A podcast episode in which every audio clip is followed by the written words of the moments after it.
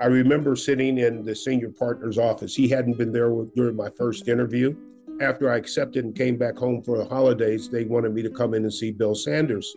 And I sat in this big corner office with him for a couple of hours. And he was just talking to me about what they do, how they do it, finding out about me. And at the end, he said, If anybody gives you any trouble about being black, you let me know. And they're fired. I said, Well, thanks, boss, but I've been black a long time. I think I can handle it. In a corporate world where all employees have great leaders with no egos that create fun cultures where people can do their best work, the employees and companies thrive while doing great things for the customers, themselves, and each other. Well, we know that rarely happens. I'm Jeff Palacio. I have been a leader for over 40 years for every t shirt size company from small, 16 employees, to extra large, over 1 million. Please join me while I interview outstanding leaders that will share stories of great leadership and not so great. It will help you become a better leader while poking fun at all the crazy shit that happens in corporate America. Hi. I'm Joe Deshawn, and welcome to the Corporate Couch with Jeff Palacio. Today, Jeff is interviewing Sly James. Sly served two terms as the mayor of Kansas City, Missouri from 2011 to 2019. Before holding office, Sly practiced as a trial attorney with trial, litigation, and mediation experience as both a defense and plaintiff attorney, with over 70 cases tried to juries and over 800 mediations. He was the first African American associate and partner in the Blackwell Sanders Matheny Weary and Lombardi law firm, and prior to that, he served in the United States Marine Corps. He is also the author of two books. Let's listen as Jeff talks to Sly. Sly, I'd like to welcome you to the corporate couch today. Thanks, Jeff. It's good to be here, man. So this is our well, second time we've seen each other. Uh, we had coffee at the uh, Roastery Factory Cafe, and I was very a little intimidated that uh, you know that you were going to be really well dressed and have a bow tie on. So I I did put on a sport coat, but I, I was glad you came in some very nice uh, kind of like uh, warm a- athletic leisure, athlete, you know, whatever that genre is called. So, uh, well, you know, when I got out of the Marine Corps, I stopped wearing that uniform. When I left the mayor's office, I stopped wearing that uniform too. I, I like it though. You had a you had a brand for sure. Uh, so we'll we'll talk about that. But I no, I'm very honored uh, that you're you know uh, that you're sitting on the corporate couch with me today. Just you, you have some unbelievably great accomplishments and you know, thank you for serving our country. And there's just so many great things to talk about. Kind of you to say. Thank you very much. So let's uh, start with uh, just a, maybe a little fun question. Uh, you're obviously, you know, people know you because you were a public figure for eight years and have done a lot of things. But like people that even know you fairly well, what's the the big surprise for them? Besides, I heard you like oysters. well, I, I don't know if there are any big surprises. I'm pretty much a blunt instrument and open book type person. But, you know, I think that the one thing that people may not recognize is that I grew up in the inner city of Kansas City, and that experience uh, provided me with the opportunity to be empathetic about a lot of different issues that affect a lot of different people. But the one thing that I think people are always surprised about is they find out that I was actually in a band and playing music back in high school and opened for Jefferson Airplane. And I was, oh, wow, that's pretty cool. We'd have a conversation. But other than that, I'm pretty much a standard guy. There's nothing really shocking here. I love that. And uh, just for all you Gen X millennials, uh, Jefferson Airplane became Jefferson Starship, and I'm, you probably have to look up Starship, but I know you're very fluent in uh, using Wikipedia. So, but it was a, one of the most popular bands in the mid to late '60s into the, into the '70s, especially when they were Jefferson Airplane, based in uh, San Francisco. They uh, very nice. What what instrument did you play, or probably still play? I bet. I, I did not play. I was the lead singer. I've been learning to play bass for the last three years. Wow. Uh, and I say learning because I sure as heck haven't learned it. Uh, but, uh, you know, I actually even got in about 15, 20 minutes of practice this morning between uh, Zoom meetings. But uh, I always wanted to play bass because that's kind of the backbone of any music. Sure. Uh, look unsung, but absolutely vital. Okay, this might be a first time reveal for you, but okay, you're you have to you have to go on stage and sing a, a cover song from your 60s 70s rock band days. What's that song going to be for you? It's probably going to be little wing by jimi hendrix. Oh okay wow. Yeah. Jimi. Yeah we did a lot of jimi back then. A lot of we did a lot of taj mahal jimi hendrix some airplane a lot of different stuff and a few things we wrote nice nice yeah i, I love it love it um yeah. So uh, growing up in Kansas City, what, what what was fun for you growing up? What you what you loved doing? Um, I liked school a lot. I was very much into school. Um, you know, that was my thing. Um, and and I loved playing ball. Uh, we had a CYO Catholic Youth Organization baseball team that I played on. I remember that we played so few games that when we had a rain out, it was like a depression. It was like Kansas City after after the field goal was missed in the playoffs years ago. Everybody just went into a deep depression for a month. So yeah. that's kind of how it was then. But I, I love playing ball. Uh, we were always out in the street, uh, riding bikes and doing stuff, and uh, just having a blast, man. We were typical kids. What position did you play in baseball? First base and a right field. Nice. Yeah, I couldn't stick very well when they started throwing curves at me, that was probably the end of my baseball career. the de- demise of many of us in baseball. yeah, if you can hit the curve, if you're a left-handed pitcher or can hit the curve, you might have a future. Right.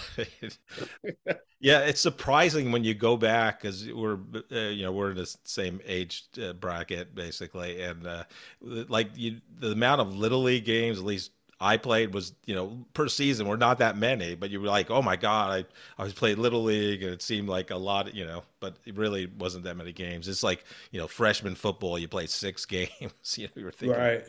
So. Well, the, the contrast was stark when we had our, our son, Kyle, who turned out to be a pretty good baseball player. And he was playing travel baseball and I remember one summer, a couple of summers before he finally hung up, he played 110 games in the course of a summer.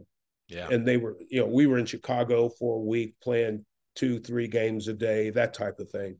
It was kind of onerous at the time. You know, we were both working, but uh, it was fun. We loved doing it. I remember in the Chicago thing, my wife was uh, had our daughter in St. Louis for a horse show, and uh, we were in, and my son and I were in Chicago for baseball. And then when my daughter and wife came, we had three motel rooms, and they always put you in these motels in strip mall type areas. And guess what the favorite restaurant of all the kids was for uh, uh, on the teams that stayed there? Olive Garden or Applebee's? Nah, Hooters.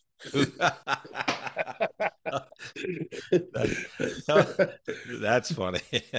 I'm not sure if it was their favorite or coach's favorite, but we always went there a lot.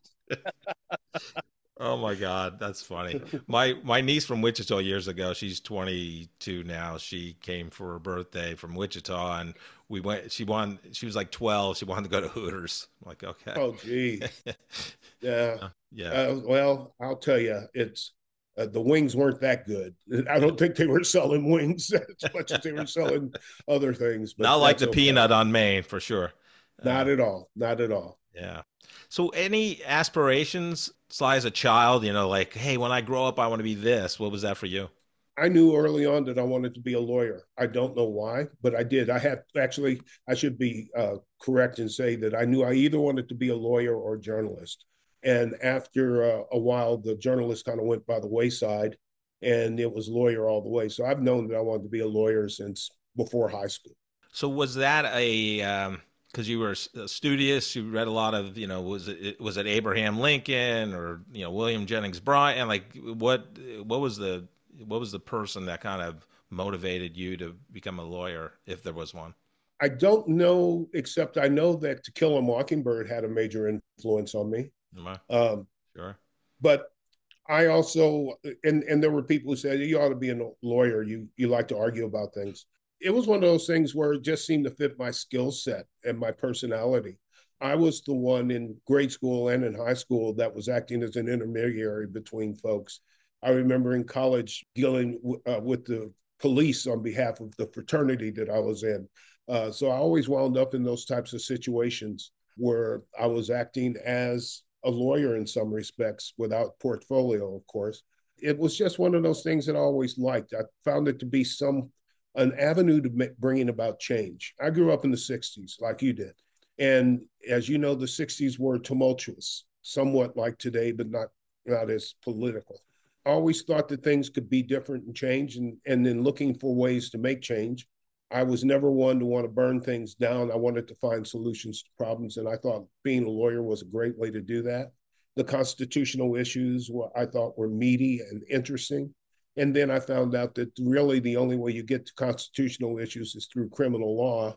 And I do not have the personality for criminal law. I'm too empathetic, it would eat me up. It worked out because it gave me an opportunity to be of some value and service to get things done and working for people and still make a living. Yeah, no, very nice. I mean, I would say you're in the minority of the, almost now 70 guests I've uh, interviewed. People didn't have, you know, I don't know, you know, they started in engineering, ended up in like computer science. You know, it was just, you know, uh, people didn't have, uh, most people didn't have an idea, especially as a child. Uh, I've even gotten answers I had no idea. I never even thought about it, and they're very successful today. So it's you just see you know a lot of different uh, you know career journeys and life journeys. It's it's kind of neat to watch. Um, so um, you, you, go to Bishop uh, Hogan uh, local high school. And then uh, I know you went into the Marines. Did you go right into the Marines after high school, or did you take a break, or what? Uh, what was? No, I was. Uh, I graduated in '69, and um, the band was going strong, so continued to work and play with the band for a while. But I was 1A draftable and I knew that I was going. So I just kept calling the draft board and asking what number they were on. And when it started getting close to my number, I started looking around for a way to deal with it. You know, uh, I went through that short mental thing about should I leave the country? And it was like, and go where and do what? No, that ain't going to work. So what's the next best option? So I literally went to three or four recruiting stations, Army, Navy, uh, Coast Guard for sure, and talked to them and basically got the answer from the Coast Guard. There's no way that you're getting into the Coast Guard. And the Navy, uh, you know, I, I, realized soon that I wasn't going to be happy living on ships. Army said, yeah, you go straight to Vietnam. And uh, the Marine Corps said, if you enlist for four, uh, you cut your chances going to Vietnam in half. So in light of the fact that my father was a Marine, um, and we talked about that all the time, and how tough it was, and how how it's so watered down, according to him at that time. I decided to join the Marine Corps. Never regretted it. So I joined the Marine Corps in '71. Spent four years um, in California, Japan, and the Philippines. Came home, got discharged uh, went to Rockhurst College in 71 and graduated there, uh, 75 rather, 75 and graduated in, uh, midterm of 80. Wow. So uh, a couple of questions. Why did the Coast Guard turn you down? Uh, they said, first of all, that they weren't taking people, and uh, t- there were a lot of people trying to get into the Coast Guard. Secondly, there was something about they weren't going to take people who were married, and I didn't understand that. Hmm. Uh, and I was married at the time. Um, but I didn't understand why. They just said that. And and come to think of it, if I didn't want to live on a ship in the Navy, I sure as hell wouldn't have been very good on a right, boat in the Coast Guard. yeah, but you not only joined the Marines, but you went into like the, the MPs, the military police. What was that? What, why was that decision? Well, that wasn't a decision. They tell you what you're going to do. You don't get to choose. Okay. So at the end of boot camp, at the end of thir- weeks, 13 weeks of boot camp, they tell you what your MOS, military occupational specialty is. And you've already taken a couple of tests and they try to line up people according to aptitude. So they made me a military policeman, which was great, frankly, because uh, then I served in, at Camp Pendleton for about eight to 10 months. Um, I, am sorry, I served as ba- uh, company MP for the company I was in. And then uh, got transferred to base MP, which was literally being cops in a small city. Uh, Pendleton had about 120,000 people on the base. Um, and so we were the police on that base. And then got transferred to Japan, and which was boring as heck. except for driving big trucks on very narrow mountain roads in Japan. Had one guy that we had Dodge D100 trucks. If you've ever been to Japan, you know that some of the residential streets are about as wide as a couple of sidewalks. He got stuck between two houses in his truck, couldn't go forward, couldn't go oh. back. There's no sunroof. They had to come and tow him out backwards oh and God. did a little damage to the houses. Oh uh, and then got transferred to the Philippines for the last seven months of my tour and loved every minute of it. Told them I'd re-enlist for four if they guarantee me two in the Philippines, and they said uh, everybody wants that deal, no deal. so I got out. I think when we had coffee, I told you I I do work with uh, Baron Lucas. He was almost 30 years as a Marine. He he was a colonel at the end of his tenure. Ran a 1500 battalion. Uh, fighter pilot squadron. So I, I emailed him yesterday. I said, "Hey, I'm talking to Sly James, uh, former Marine, but he was in the MPs. Like any anything I should bring up, you know, like where he goes." Uh, I would go. I would tread lightly with MPs because I don't know Sly, but he did give me this quote by Lieutenant General Chesty Puller, the most decorated Marine in U.S. history. He said, "Yes." He said, "Take me to the brig. I want to see the real Marine." So you must have passed some toughness aptitude tests after uh, boot camp, I, I guess. I, am uh... Well, it, it was uh, it was an interesting experience to say the least it, particularly in the Philippines, where it was a mixed unit, Army, Navy, Shore Patrol. And on New Year's Eve of 1970, we had the entire Seventh Fleet. Uh, we had several foreign fleets, English, Australian, a couple others that were in port. It was the most people I've seen crammed into a six block area in my entire life, and they were all drunk. and that was that was a very interesting night. I'm sure. who was the cra? I mean, no no names, but who was the craziest person, and what did they do that you arrested? we had an Aussie that was in town, uh, walking up and down the street with his pants down around his ankles. Uh, we stopped him once. He pulled him up, left. We saw him again, same thing, and wound up taking him to the brig. And just the transport of him to the brig was just hilarious. uh, you know, it was uh, I've never seen a guy so funny while they're drunk. Uh, the the the situation in in Subic Bay during that time with Marcos and his Philippine constabulary was volatile, uh, to say the least. And you know, it wasn't uncommon for the Philippine Philippine constabulary to pull a gun and shoot somebody on the street. Uh, so we had those things to deal with. But uh, we had this favorite little restaurant that we went to and got to know the family. And the girls in the family would take us to all the distant islands and we'd picnic there and explore. It was a blast. There were some characters on shore patrol, let me tell you, because the only reason you're in the Olongapo City, Subic Bay, is to drink, party, and chase women. Yes, I uh, my only uh, reference to that comes from Officer and a Gentleman, Richard Gere's father, and him spent time at Subic Bay or something like that. But anyhow, the Aussie uh, with his pants down in the streets uh, reminds me of some of my college friends, but uh, we'll, I won't talk about that. Uh, yeah. Um, so it looks like you started at Syracuse uh, at law school. And so why yeah. Syracuse? And I know you ended up at University of uh, Minnesota, but tell tell us about your law school journey. Well, I was fortunate that I had a, a good friend who was the uh, oh the the dean of students at Rockhurst who found a fellowship and applied on my behalf, and I got a fellowship to go to Syracuse. So between the fellowship and the GI Bill, I didn't have to work everything was paid for. I had enough money to pay for a place to live and a little bit of spending money on top of it. So that's why I went.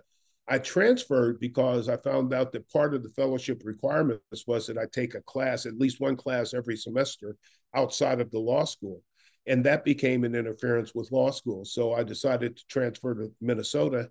They gave me the same fellowship. It was closer to home and it was a higher rated school. So it worked out perfectly that way although both places were cold as hell. yeah. I thought I was getting a break leaving Syracuse and going to Minneapolis. I was wrong. It was worse in Minneapolis. Right. There's, uh, uh, I think in Syracuse, there's uh, four weeks of summer, and in Minnesota, Minneapolis, there's three weeks. yeah, and and the and and also in Minneapolis, unlike Syracuse, they had uh, mosquitoes that were the size of small dive bombers. And that was before Minneapolis was all built out. Now everything's interconnected. You can go, you know, places, you know, where you don't have to go outside in the winter. It's really, I know that's the infrastructure downtown, but yeah, I really liked the city. It was a nice city, very, very, very progressive, very highly educated, and the the real payoff was the university. This is one of the things that I really wish Kansas City had. To have a university, have one of the largest universities in the country in the middle of your city, that changes the atmosphere, a whole lot of dynamics that way. It brings younger people into the fold at every level. The unfortunate thing about Minneapolis was their prime minority group uh, that was underserved and underprivileged was were Native Americans, and uh, the indigenous people. You know, we we made a joke. I did an internship for the prosecutor's office, and we made a joke that we were always looking for a Native American in something other than an orange uniform because that's generally when where we saw them. So, so you uh, get out of uh, law school, not get out, graduate, obviously, um, and then how I got you, out, got made it, um, passed the bar, all that good stuff. And then, what was your first law firm out of college, and how'd you get that job? Funny story. At Minnesota, the dean of students there said, I've signed you up for these interviews. And I said, I want to do criminal law. And he says, First of all, you shouldn't do criminal law, it would eat you up. Second of all, you've got the highest GPA of any minority student in the school. The law firms are always saying they'll hire people of color when they see qualified people. You're qualified. So I signed you up for all these interviews to see if they're telling us the truth. So I did a bunch of interviews in Minnesota with some private firms and with the Attorney General's office. Had some offers from the Attorney General's office that I turned down. Uh, then went on some interviews in Chicago and St. Louis, and had offers in St. Louis, and then another one in Kansas City. So I came back to Kansas City because the firm here, Blackwell, Sanders, Matheny, Weary, and Lombardi, now Husch Blackwell, told me that they would let me do what I wanted to do, which was trial work. The other firm said, well, there's a six month rotation for the first three years, you know, so you rotate through banking and construction. I, I don't have any desire to know anything about banking or construction law. So going to Blackwell allowed me to do what I wanted to do early. Secondly, I was their first and only African American hire of any sort in that firm, and it was home. So I started working there and I started getting some really great experience from some super people. Yeah, so I mean, we we started our professional career. I mean, you obviously served um, in the Marines and, and went to law school, and where I uh, I did graduate college. I know people find that hard to believe, and then uh, actually did uh, move to Kansas City from New York and uh, did my MBA at University of Missouri Kansas City at night. So I was working at the time. So what was it like for you to be a professional? In the you know the early 80s uh, as an African American. I mean, what I mean, what you know, and you know, kind of compare and contrast. You know that your beginning of the career to kind of you know maybe before you became mayor in terms of what you know what was the biggest change? What was the hard part for you at that time, if there was any? I remember sitting in the senior partner's office. He hadn't been there during my first interview, and I accepted the job before I could interview with him, which was kind of unusual for them. So when after I accepted and came back home for the holidays, they wanted me to come in and see Bill Sanders. And I sat in this big corner office with him for a couple of hours. And he was just talking to me about what they do, how they do it, finding out about me. And at the end, he said, if anybody gives you any trouble about being black, you let me know. And they're fired. I said, well, thanks, boss, but I've been black a long time. I think I can handle it. um, and, and then he and then he took me to every single person in that firm and introduced me personally. I felt that I had a responsibility to not screw it up. I did not want to be the reason why they said, hey, we're not going to do that again. We tried to hire somebody of color and it didn't work out, so we're not going to do it. So I wanted to make sure that I my work was exemplary. So I had a pattern that I established because I had kids at home and a wife at home. That I'd leave work five thirty or six, go home, eat dinner, wait until the kids went to sleep, then go back to the office and work into the early morning hours. And Bill Sanders was always there as well. So we got to know each other pretty well, which gave me some opportunities that other associates at my level weren't getting. Uh, I found it to be pretty much the same. Uh, I was there was a lot of times. For example, I was the only African American male in my high school the entire four years I was there. So being the only African American in a white environment was not new to me. Uh, and after I left high school and went home, I was there was no white folks in my neighborhood, so it was like every day I'm in two different worlds. I learned how to navigate those worlds because it was a matter of survival. And I tried to learn how to navigate those worlds without changing myself in the process of doing it. I wanted to be me wherever I was. And so I found it very interesting to work with uh, some friends to dissuade them of some stereotypical beliefs, uh, to see how they lived so that I could rid myself of some stereotypical beliefs. And simply found out that, frankly, if you spend the time to get to know people on an individual basis, color and that stuff doesn't really matter. It's where you don't have contact with people who are different where you start to hold on to these mistaken ideas and these prejudices that we all seem to carry around with us. So I didn't have any trouble there, but I did feel that I had a responsibility to those who might follow behind me not to mess up the road that they were going to have to walk on. So that's what I did. I worked my butt off. I did good work, good enough work for people to recognize it as such. And uh, things worked out well, and I became their first African American partner on time. And three years later, I left. so. yeah, I mean that's uh, Bill Sanders. Uh, he, he, was almost, uh, I mean, you know, Branch Rickey to Jackie Robinson. Not that the late '40s was a much different racial environment than it was in the you know mid '80s, but I mean, it just Bill obviously had the you know intelligence and leadership to say, you know, we need to do this. This is smart. Not that you needed his help, but he wanted to make sure that you felt welcome and you know it, it, it, was a you know probably a big deal in in the day to be the first you know black associate at a prestigious law firm. It was, and I did need his help because it's easy to recruit people. It's hard to retain them because in order to retain people in a foreign environment, the culture itself has to change. Changing cultures is very difficult, especially when it's entrenched and people are busy with other things and and competitive. That helped quite a bit but I carried my weight. Everybody knew I carried my weight, so it wasn't a matter of favoritism. It was a matter of quality and and access. So it worked out pretty well for me. Uh, but it was not only me and a large firm. I was the only African American in. There was one other in another firm in the top ten firms. I mean, there was nobody. Right. That's why when I became president of the bar association, that's the first thing we worked on changing. Yeah, I mean, I, I can imagine. I mean, two African American lawyers in the top 10 firms in Kansas City. Um, and I think just like Jackie Robinson, you, I mean, you're self motivated, you know, you're, you want to achieve, but I mean, it drove, it had to drive you a little bit harder because you wanted to set the standard. You, you couldn't leave room for mistakes. You, you had to outwork people. So uh, I'm sure that uh, was a motivator and you wanted to set the example much like jackie did. Absolutely. And and to do it in a way that did not make people angry or upset.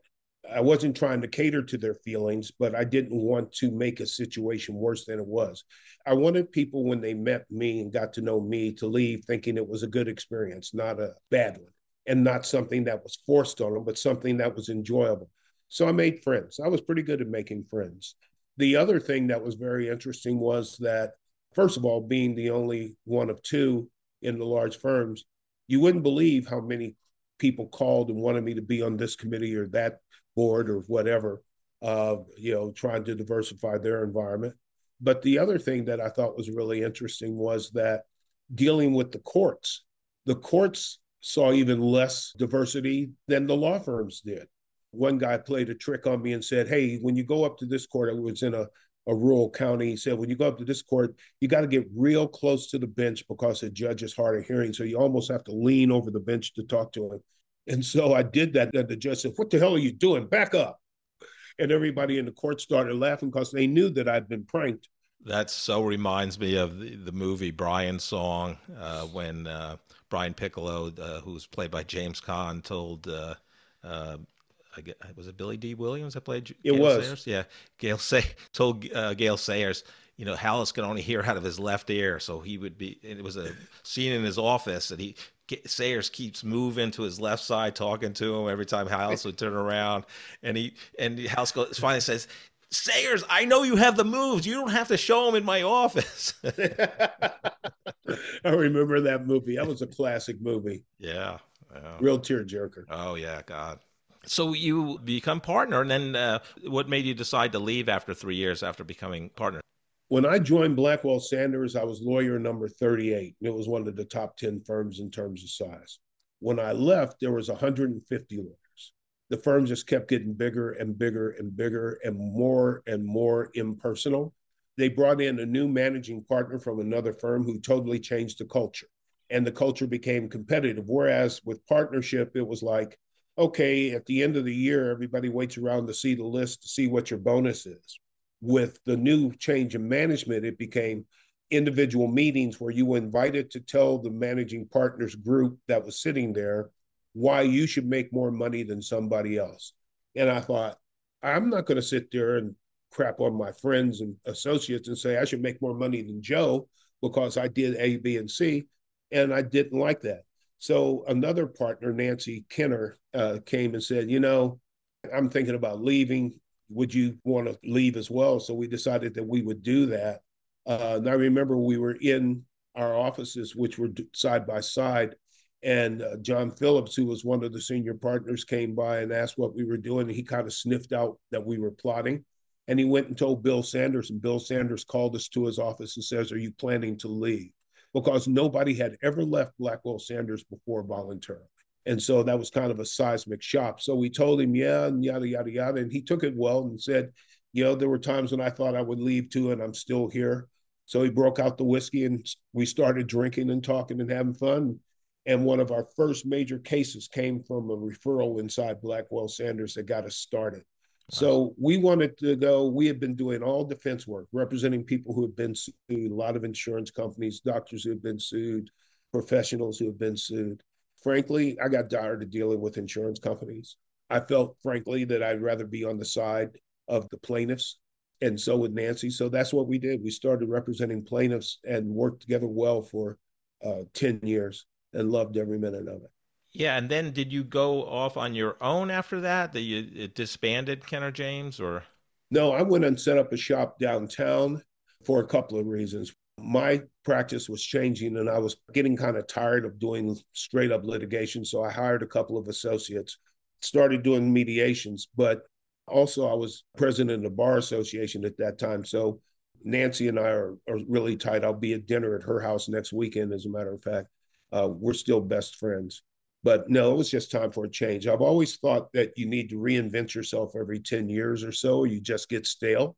And it was 10 years. I was at Blackwell 10 years. I was at Kenner James 10 years.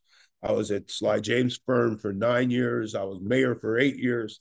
So it's always been around that time that I started getting antsy and wanting to see a change. And it's been good for me because it's kept me sharp and it's kept me in a position to be a lifelong learner. If you do the same thing forever, you sometimes think that you don't need to learn anything new. But when you change what you're doing, you have to learn something new and different approaches and different modalities and different applications and all that stuff.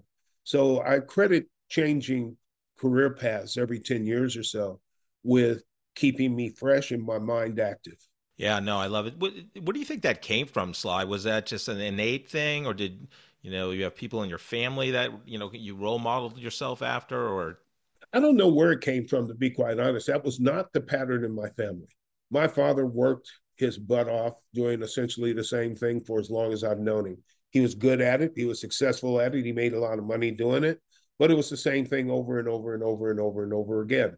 And I certainly don't fault him for that because it, it certainly inured to my benefit, put food in our stomachs and clothes on our back. I just did not have that kind of straight line mentality I have a lot of things that I find very interesting. I'm easily distracted by the latest thing. I needed to find outlets for that. You can kind of tell when things are getting stale. I just found that changing paths every 10 years or so was more exciting than staying on the same path forever. What made you want to run for the mayor of Kansas City? Because I believe you had really, I know you've probably served on committees and things like that, but you really had no political experience, I'll say. None at all. No, uh, certainly not as a candidate or anything close to that. I I knew people who were in office and worked with them on a project here, a project there. Uh, so I knew it wasn't brain surgery because I knew the people who were already doing it. But the thing that made me want to run was really a couple of things. Kansas City had always had this attitude that we were somehow less than other cities. Always wanted to be like St. Louis, always wanted to be like Denver or Minneapolis or some other place. I always thought that was nonsense. And it came from a lack of pride. And then during the Funkhouser years, when absolutely nothing was happening, and even worse than nothing, bad things, negative things were happening, I had a rule that if you're going to complain about stuff, then you either have to do something about it or stop complaining. So I decided to do something about it. I thought about running a little bit earlier, but my daughter was in high school at the time, and I didn't want to steal time from her high school experience by me being doing uh, running for office. So when she entered college, it was time for me uh, to give it a shot. And at that time, I'd been in my firm for about 10 years and uh, said, you know, let's give this a try. And I figured if I lost, I continue to do what I'm doing. If I didn't lose, then I change something. At the end of the day, it was the greatest decision I'd made. It was probably the best job of my professional career that I've had. I loved it. But I wanted to run because I thought that I had enough ego to think that I could actually make a difference in this city and how it felt about itself. And then I became the um, uh, recipient of serendipitous circumstances, I like to say. We had a mayor that was not doing much. We had an economy that was stagnant because of the recession. He was vulnerable. As it turned out, once he was out of office and the economy started turning around, we had opportunities to change the game uh, with Google selecting us in KCK and then uh, with our streetcar project and the Royals winning and all of the excitement that came about during that time frame made us all think a lot higher of Kansas City. And now, and when I was mayor, one of the most gratifying things to hear was during the World Series and All Star games, et cetera, when people would come from other places around the country and the world and say, I had no idea talking about Kansas City. They expected cows and tumbleweeds and they found sophistication in art. And then to hear other cities at some point telling us how their constituents were saying, well, why can't we do what Kansas City did? That happened specifically with streetcar and no fare on streetcar. Oklahoma City residents, when they put a fare on streetcar there after their honeymoon period, the residents told the mayor they wanted to run it like Kansas City did with no fare. And they didn't, and their ridership went down. It was nice to be on the pace setting side as opposed to the chase side I took a lot of pride in in making sure that people knew that Kansas City was a place to be and doing things that they should be thinking about as well. Yeah, no, I mean, I, I remember when I came here, uh, I flew here uh, September of 82. My only big city experience was New York City. So, I mean, there's yeah. only one New York City, right? But I was just, I was, I finished my interview with AT&T at 811 Main. Remember when they were headquartered there? And you know, I kind of came out at five o'clock, and I'm like, "Hey, there's nobody around." Nothing. I'm like, nothing. This is weird. You know, like, okay, I mean, I understand that you know New York has 10 million, you know, people and all that good stuff, but yeah, I mean, but it's such an undertaking. I mean, it's one thing to run for like you know Gladstone council person or whatever. Uh, did somebody approach you, or you just say, "Okay, I'm going to go be mayor"? And if that, you know, either way, what was the process after that once you decided?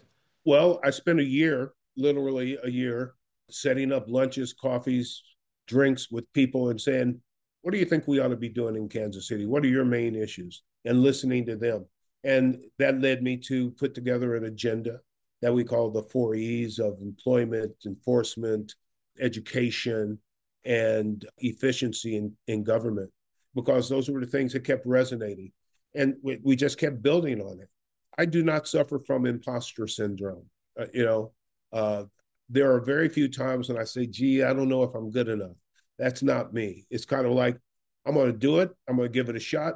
I win, great. I lose, I lose. So I kind of went into it loose, knowing full well that I had a hill to climb. I was not the most well known. There was in the uh, primary, there were three sitting city council people, the former mayor, and a couple of people from outside, and me. and we were all competing. I found the competition to be fun, but I also found it to be very enlightening. But it allowed me to say what I thought, and it allowed me to speak my mind uh, without trying to curry favor or kiss anybody's butt in order to get a vote. I took the approach and the attitude of this is what I believe, this is what I think, this is what I think we can do. I don't mind if you think there's some adjustments that need to be made, but I'm ready to go forward. And our, our motto was go big or go home. And so we wanted to talk about doing the things that we thought Kansas City needed and finding ways to build the coalitions inside the city to get it done. So to me, it was just an extension of things that I had been doing, uh, which was leading and building collaborations and finding ways to bring people together to get things done.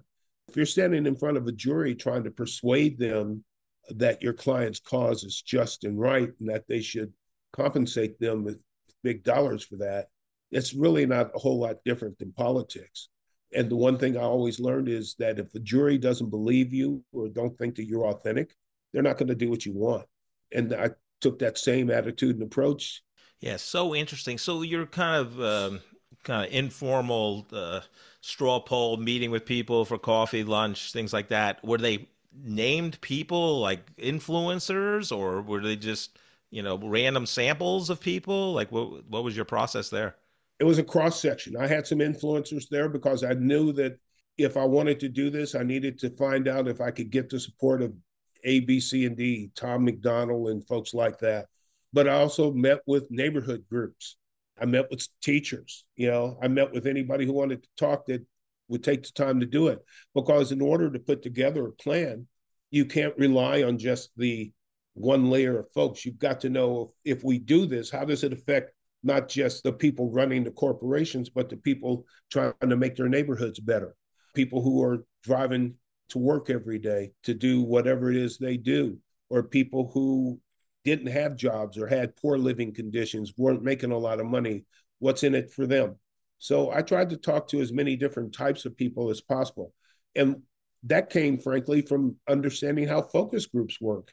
If you're going to do a focus group to find out how something's going to be received, you don't want just one segment of the population. You want a cross sector because then you're going to be able to find out whether or not you're going to have cross segmental appeal. It's the same thing with politics. If you're going to be the mayor of the city, you're going to be the mayor for all people in the city black, white, rich, poor, uh, white collar, blue collar, or no collar at all. So I wanted to meet with as many people as possible to find out what they thought. And we put together a compendium, frankly, of all those things and made a plan based on what we were hearing, and, and it worked. And it served us very well for the eight years we were in office. We never had to change it. I am not the most political person, so I, I won't know a lot of you know uh, you know details about uh, political people. But what I think happens is people see the results of polls and then don't become their authentic self. They kind of go where the wind is blowing. But it seems like you, you took people's, you know, a, a diverse group of people that you were going to serve and made it into an agenda that you were comfortable with that represented your values and principles. Is that, does that sound like what you did? Pretty much. And the other thing, too, when you talk about polls, I remember when we were working on the airport, which was an, a seven year project, to be quite honest. 18 months before we were scheduled to go to vote, our poll was running at about 27% favorable.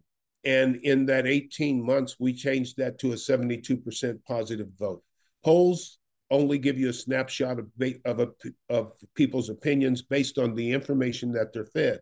So if you want the polls to change, give them additional information or different information show them why what they thought originally is wrong. And we had to overcome this baseline misunderstanding of how it was going to be paid for. People thought it was a tax issue. No taxes involved. Wouldn't have cost anybody anything unless you buy a ticket to fly out. And once we started getting that word across in the business uh, need for a new airport, uh, not just the community need for a new airport, people bought it. But polls are misleading and polls are not necessarily as foolproof as they used to be because polls usually came across on landlines originally. Uh, and the and the time between switching from landlines to cell phones brought about some wrong results on polls. The polls in the last presidential election were off. Uh, those polls had a Republican landslide in the House and the Senate. Didn't happen because polls don't vote, people do. And if you get to the right people, and a lot of people that vote don't pay any attention to polls and never ask the questions on polls, but you go to the people. And I learned a long time ago that I didn't necessarily always have to rely on what the council said. If I wanted to get something done and the council wanted to go in a different direction, that's when I mobilized my constituents on the outside to help persuade the council because they have more power over them than I do. So it's it's really a matter of trying to do the right thing and finding a way to do it and to work with people to get things done. And if you keep the goal in mind and you and you don't mind sharing credit with people or not getting any credit at all, you can get a hell of a lot done. But when your ego gets involved or when you start doing things so that you're ensure your next election, then you start making mistakes and playing politics. I always thought of myself as a public servant, not a politician. Public servants serve the public by doing things that the public needs. Politicians serve themselves a lot by taking votes and doing things that they need to get reelected. I didn't want to be in the latter category.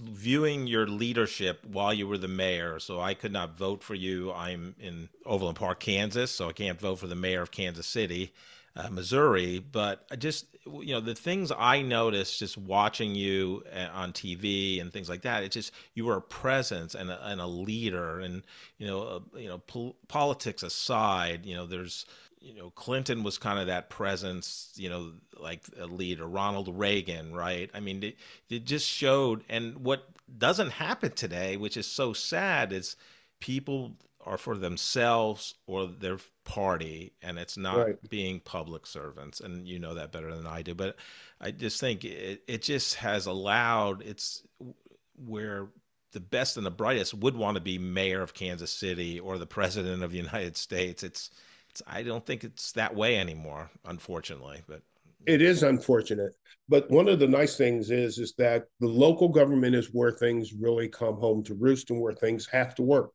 uh, local government is very much accountable to the people in the locality. That's not true of Congress people and senators. You don't see them. They're not shopping in the grocery store. You can't stop them in the aisle and tell them about a sewer problem, which happened to me all the time. I remember one lady came up to me and kind of looked at me strange and said, Mayor? I said, Yes, ma'am. She said, You do your own shopping? I said, I do my own eating. so yeah, I, somebody's got to. Uh, but yeah, and then we had a conversation about her neighborhood and something that was going on in her neighborhood that lasted 20 minutes. Yeah. That's what happens on the local level. You have to be accountable to the people you're serving.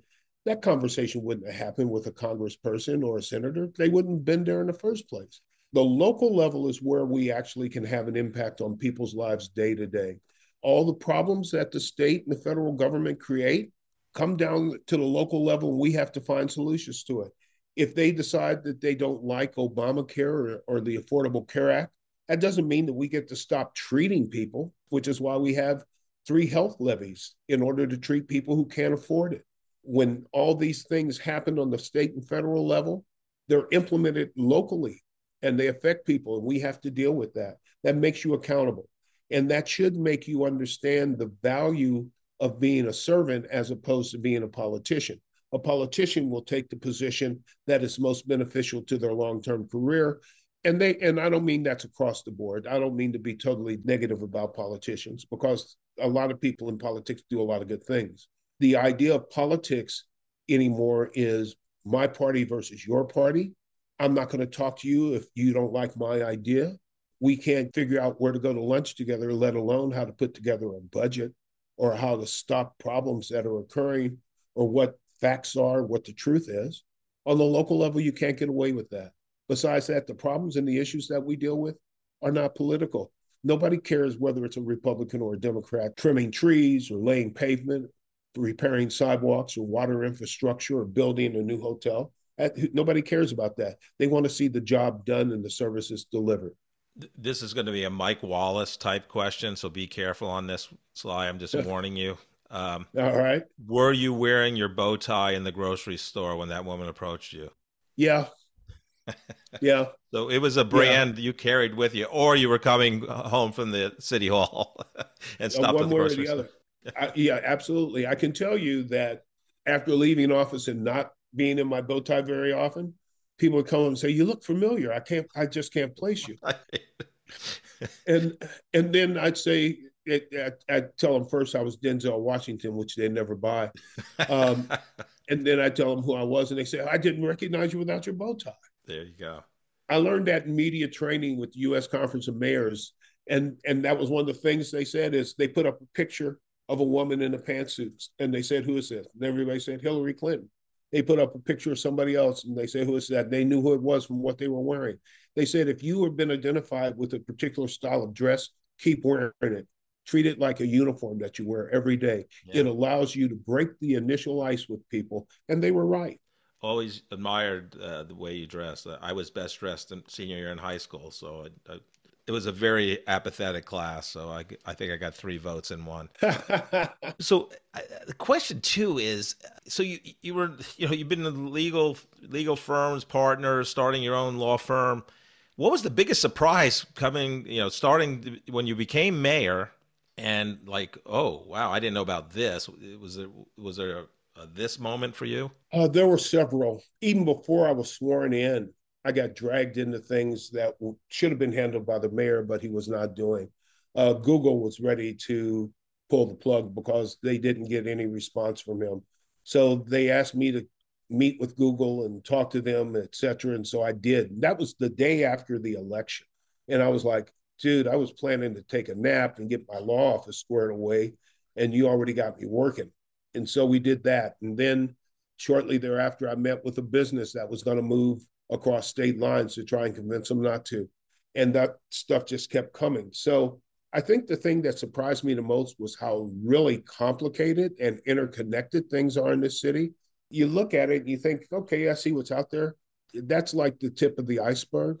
Uh, the rest of the stuff is all sub rosa.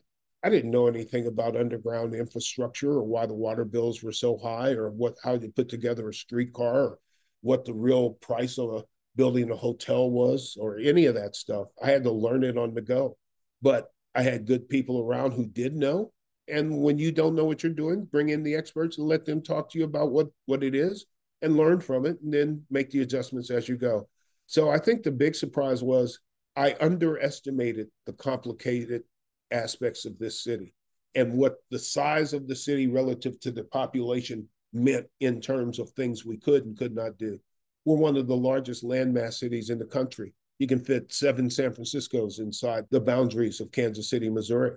But we have one fourth of the population of San Francisco. And that means we lack density, but we so spread out, we have much more infrastructure infrastructure is paid for with tax dollars. So you got fewer people paying for more infrastructure. That makes things hard and it makes you find a way to deal with your budget. It forces you to be more innovative because you have to get the same stuff done. And every year it gets more expensive and, and the demand for higher quality is there. So you have to be innovative about how you did it. And so we we learned how to be innovative in local government and develop develop a pretty good reputation for innovation in terms of local government. One of our efficiency points was to push a data driven uh, decision making process. So we started KC Stat, uh, which worked very well, and Bloomberg Foundation, uh, Bloomberg Associates in New York caught wind of it, came down to work with us for a year and a half, and started exporting it to different places around the country and the world. Yeah, you you seem to have a lot of tech initiatives, uh, you know, with Google Fiber, and you're talking about the KC Stat and working with Bloomberg. What I mean is that part of your background and DNA? No, it's not. As a matter of fact, I'm pretty tech stupid, but I am. but I did know I did know enough to listen to the people in the chamber and otherwise, and they were trying to make Kansas City the most entrepreneurial city in the country, and a lot of the entrepreneurism was in the tech side. So Google pushed that, and that brought in a lot more tech. So then, as, as part of Google, we started getting approached by a lot of third party providers, big engineering and technology companies to beta their projects here in Kansas City. So we became the biggest and the first smart and connected city in the in the North America in North America as a result of streetcar and Google. Who knew that those two things would connect like that? But they did. Um, so then when you have that as a selling point, then you learn about it and you start finding ways to emphasize it and to grow it. And that's that's really what it was all about. Also, my book is a passion for purpose building cities for our children. And we wanted to know where are our young people going now and why. They needed tech, they were involved in tech, they needed free, they needed transportation, they needed housing that they could afford. And so we started building things around that so that we could draw in those young entrepreneurs from around the country, bring their families here, and build this city. Yeah, I will say, uh, unlike many of my uh, neighbors, uh, neighbors meaning anybody in Johnson County, people like go, "Oh, downtown is so far." Well, my wife Robin and I, we we go down there a lot. We love the streetcar. We do it. Yeah, we do it a lot, especially during concerts. Uh, here's a little tip: you park farther away from T-Mobile Center, and then you take the streetcar to your car, and it's really a good tip for concert goers. Absolutely, I do it. I do it. Yeah, no, we, we take the streetcar all the time. So you've had so many accomplishments as a mayor. Is do you have a favorite one? I have a lot of favorites. I think the most important one though was the turn the page reading program. That's the most important because it was something that benefits children. When you think about benefiting children, what you're really saying is it's a way of guaranteeing your future. When I was went to my first U.S. Conference of Mayors meeting in Baltimore in June of 2011, I met Ralph Smith, who was with the Annie Casey Foundation, who was telling, going around talking to mayors, telling them about the importance of third grade reading, what it meant in terms of people's lives from that point forward. And so I got very interested in that. With his help, he educated me about it. I came back. I got my staff to get statistics and data from the various school districts that were willing to give it up. And we found out that KCPS had 18% third graders reading proficient. 18%. That means 81% weren't. And then when you look at that statistic, and then you look at the graduation rates, and you look at the prison rates, and you look at poverty rates, gee, when you know, they're all connected somehow. So we started with the program, and it went very well, still going right now, as a matter of fact. As a matter of fact, there's this bookstore in the airport called Third, Return the Page. Um, and so we got that started. And I think that's been the most impactful and the most beneficial. We moved on from there in the last stage and tried to get a tax passed in order to establish universal high quality pre K for every child, uh, every four year old in the city. And it didn't pass. But the reason that we did that was because we learned that if we're only getting there at third grade, we're still getting there too late. Because if you have kids that are 30 million words behind at the age of three, two years behind when they enter kindergarten at the age of five.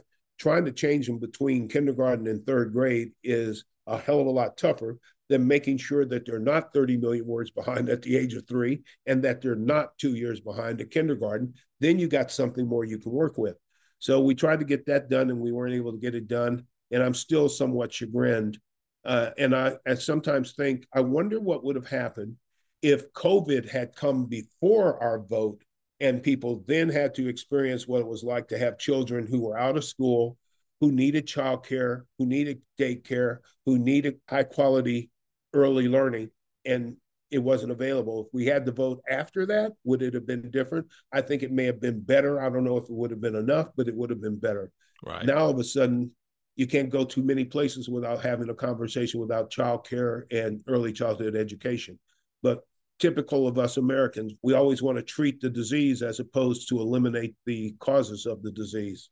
One of my uh, podcast guests, uh, Kristen Ragusin, uh, she wrote the book The End of Scarcity, and she's a financial advisor. She's been with um, Merrill Lynch for 27 years, which became Bank of America. Now she's at Raymond James. But it's a fantastic book. I'm going to send you the link to it. But Thank she you. she came to Kansas City because there's a UMKC professor that's very astute on on money and the history of money and there was some conference here anyhow we didn't get a chance to meet face to face because we've only met a couple times via zoom and she has traveled everywhere like uh, you know middle east uh, you know europe i mean very always on a plane and she said Kansas City is the nicest airport she's ever been in. Very glad to hear that because that's exactly what we wanted. It's an airport that the city deserves. Hundred uh, percent. Yeah, it's, it, it's a it it is. It's you don't feel like you're in Kansas City, right, having lived yeah. here forty plus years. You know, it's, it's, nice to get out of the Soviet era bunkers that were the old that was the old airport. Is there accomplishment when you were mayor that maybe hasn't seen its major impact yet because it's a long game? Well, turn the page, I think, is one of those. But when I think about those things, I'm thinking about things that have a direct impact on people. And at one point, we had KC Nova, Kansas City No uh, No uh, Kansas City No Violence Alliance that showed good promise. And guess what? Politics got in the way, and it went away. But during the time that we had established and, and oiled up uh, Nova, we had 89 murders in a year. And then shortly thereafter, it went away, and our murder rates have just gone up, up, and up. We had a program called Teens in Transition, TNT, where we would get referrals of kids from high school counselors or police officers or church members that they thought they were headed in the wrong direction, hanging out with the wrong people. We get them into the program pay them minimum wage, have them come to arts tech, and they would work with other kids like that. I got to see them when they came in and they were sullen and angry and didn't want to be there and they didn't want to deal with the cops. And then I got to see them at graduation when they were hugging the cops and talking and laughing and being friends with everybody and staying in touch. We were able to change kids' lives and we had data that showed that 68% of the kids that went through that program had no negative contacts with police in three to five years thereafter. For that, they were having contacts all the time. So we changed people's lives. Those are the things that matter. We can build buildings all the time. We can always have good airports and nice hotels and good places to eat. But if we don't take care of our kids better than what we're doing, then we're just going to have the same problems over and over. We're still going to have a population that's divided, that's underemployed and undertrained. And that scares me from the standpoint of the changes in this society are so rapid, particularly in the technological phases, that if we aren't doing more to prepare our kids for those changes, we're going to fall behind as a country. Not only that, we're top heavy. There's more older people over 60 than there are young people under 21. So we're top heavy. So we have fewer people to support more people who are not going to be as productive as they age out. I'm always looking for ways that we can solve short term problems, do things on the intermediate side so that we are continuing to work on, make the tweaks that are necessary with a view towards long term sustainability of the solution. But when we have chronic problems, we don't have sustainable solutions because a lot of those solutions are imposed through a political structure that changes every four or eight years. And every time somebody in leadership changes, they want to do their ideas not the old ideas. They're never going to give credit to the people that came before them that got some things done. They're going to sweep them out and do something new. And so we bounce from one thing to the other without ever solving the problems that have been with us for decades and lifetimes. Yeah, and the and the mayor of Kansas City it is a two term limit. Is that correct? Right. Yeah. So you, uh, I didn't mention that when you ran for reelection, you had eighty seven percent of the vote, which is a pretty damn good, Sly. I was happy. but uh, so you, so you, uh, 2019, you uh, leave office, um, yeah. and then you start uh, Wickham James. Tell tell us what that company does, and I know uh, you're partnering with your uh, longtime chief of staff, Joni Wickham. So tell us about that. Joni is not just my former chief of staff and partner; she's my friend. She's my very, very good best friend uh, smart as a whip, very dynamic woman. Our skill sets and personalities mesh quite well. She is a lot of things I'm not, I'm a lot of things she's not. And we get along and make it a whole. But what we do is we do a lot of consulting on various things. Uh, we do a lot of public policy consulting, worked on the Medicaid expansion. We're working on a paid leave uh, initiative uh, now. Uh, we have a program at Harvard called PMI, which is Project on Municipal Innovation, where we work with chiefs of staff from around the country to talk about innovations in municipal government. Meet with them twice a year at Harvard, uh, meet with them four times a year uh, virtually. uh, and gather information and data about how to get more things done on the local municipal level, innovatively recognizing that the funding is always going to be tight. We work on public relations for nonprofits.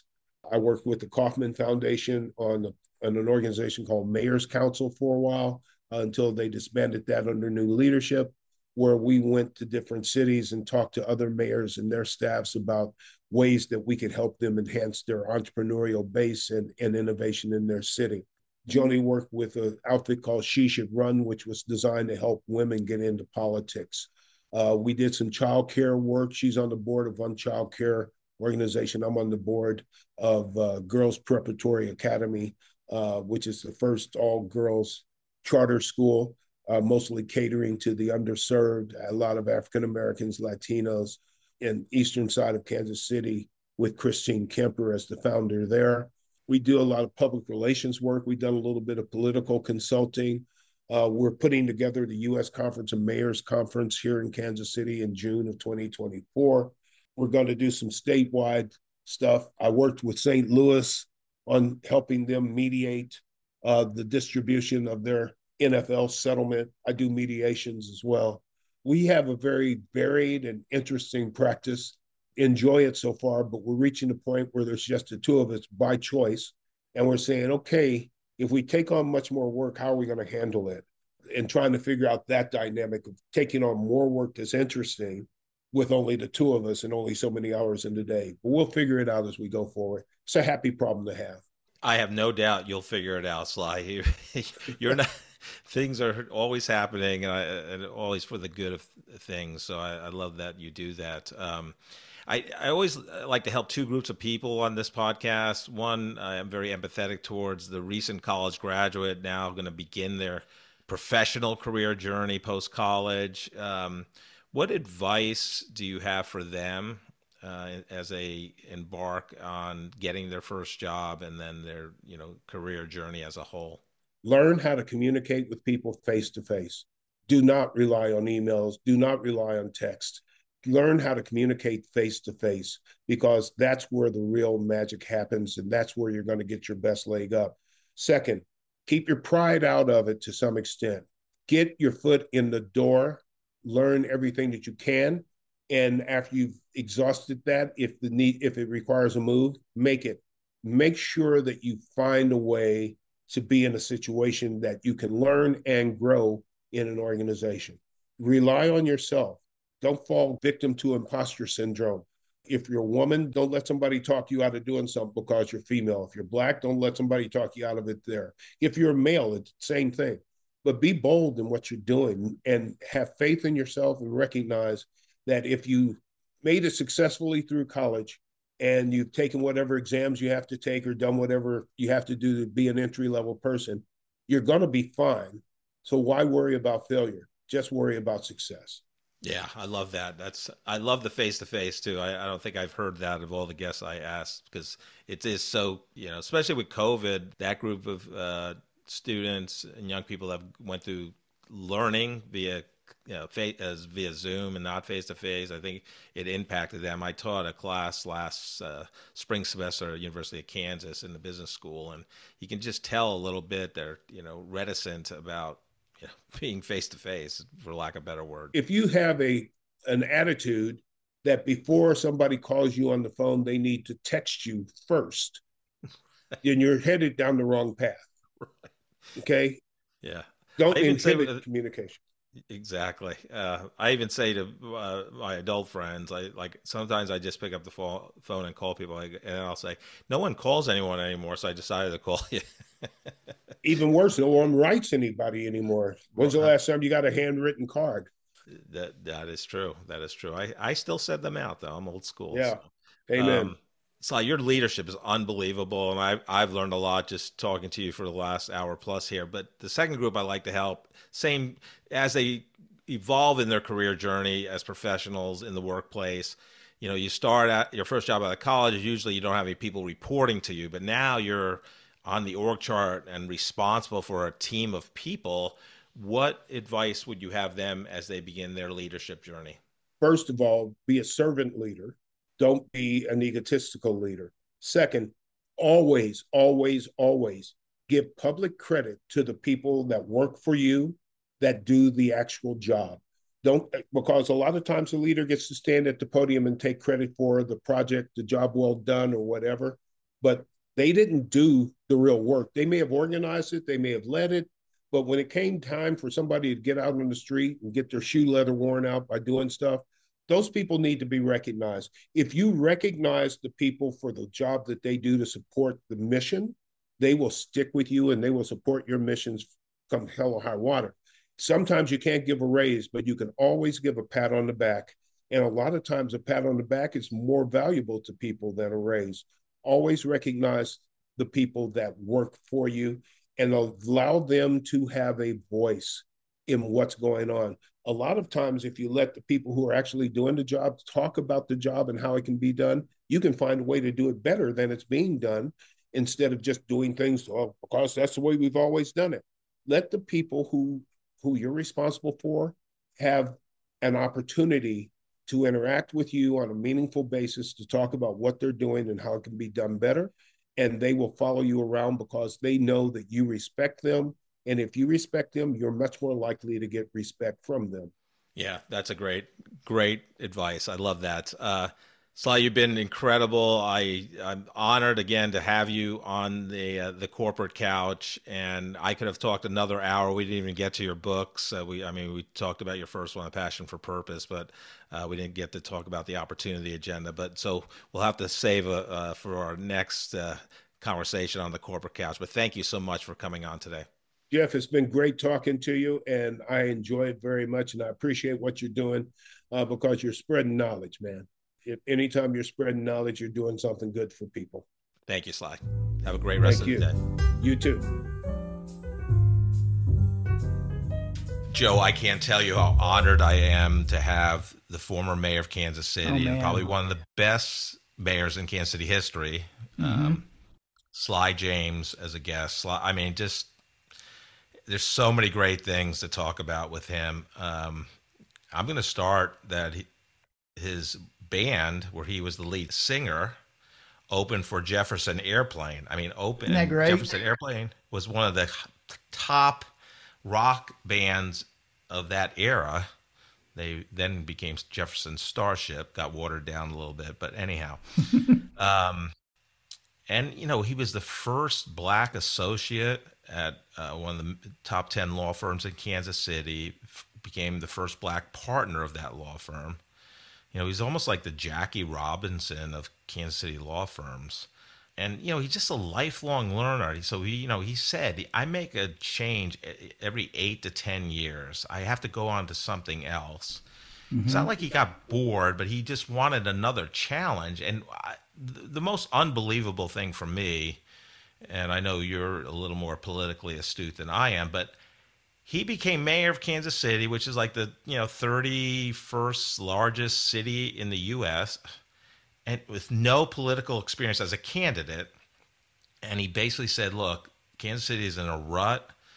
The leadership is not good, and he, either if I'm complaining about it, I either have to do something or not complain." And so and and the other thing about him to, to him to take this journey, he decided to wait. This is how he is as a family person. He he his one of his daughters, uh, maybe his youngest daughter, was going to be a senior in high school. Mm-hmm. He didn't want to take time away from her, so he, he delayed it till she got out of high school, and then started with these. He basically did a listening tour of Kansas City for a year with influencers or just people off the streets and he wins the election you know and he know mm-hmm. nothing mm-hmm. about politics for the most part I, I just to me it's mind-boggling he's not a tech person but he did all these tech initiatives um, you know KC Stats, Google bringing Google Fiber here, the smart city tech deployment that he did he was responsible for the streetcar, which is a model for other cities of our size. You know, the, the airport was an eight-year plan to get that all done. I mean, it, it finally was completed finally after his uh, you know two-year term, but. I mean, just incredible. And that you just have to be so good at leadership to make the changes he made. And he was just, he's a man of, uh, a person of, he knows no color or, you know, demographic or sociographic. It, he just, they're, ta- it's learning about people and listening to people. And I just, I'm amazed. And again, I, I'm just so honored to have him. But Joe, what did you take away oh, from this? I, this was without a doubt one of my favorite ev- interviews that we've that we've ever done, and it tells you the kind of caliber of interviews that you can come to expect when you visit the corporate couch. I mean, we've had uh, an, an award-winning morning disc jockey. We've had um, a brigadier general on. We've had CEOs and CIOs. We've had entrepreneurs, and now we get the mayor of Kansas City or the former mayor of Kansas City. Um, this is the kind of caliber of interviewees that you can expect when you visit the corporate couch. It, it, it, that's one of the things I'm just amazed about is how this project has progressed like that. Sly, I tell you, he's about the least political politician I think I've ever seen.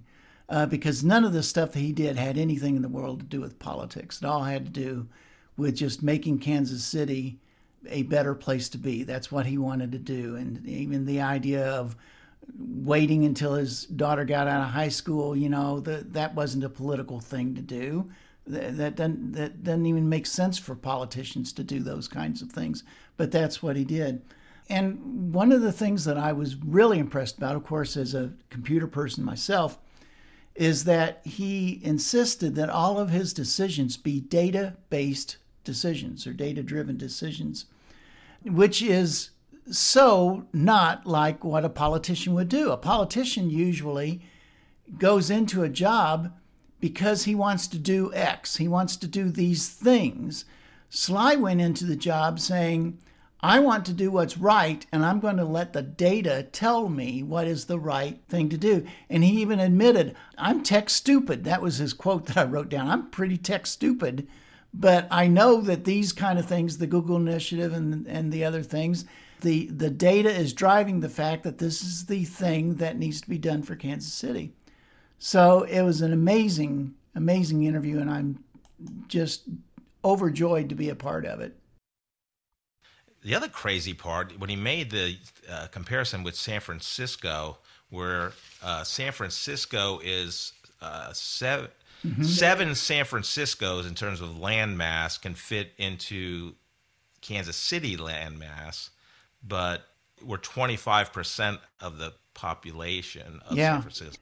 Kansas City is Kansas a City strange. Is, it's a strange city geographically because spread out. It is so then, spread out. Yeah, he, he said that was one of the biggest things he had to learn. It's like, oh man, I mean, he knew nothing about a lot of things, but it was like, yeah, I mean, it's different if you're you know doing Gladstone um, versus you know downtown Kansas City. It just there's different challenges. You know, like San Francisco or even New York City. If you're the mayor there, it's a city. Mm-hmm. It's a big city in a small area. Mm-hmm. you know, so yeah, just phenomenal.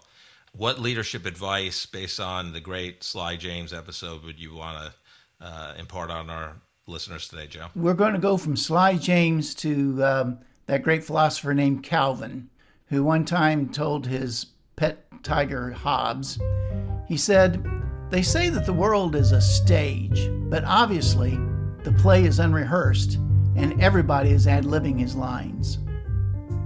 Thank you so much for listening to this episode of The Corporate Couch. If you enjoy the podcast, I would love for you to take two minutes out of your day to rate us five stars and write a review. Please join me next week to learn from another great leader sharing their professional journey and insights.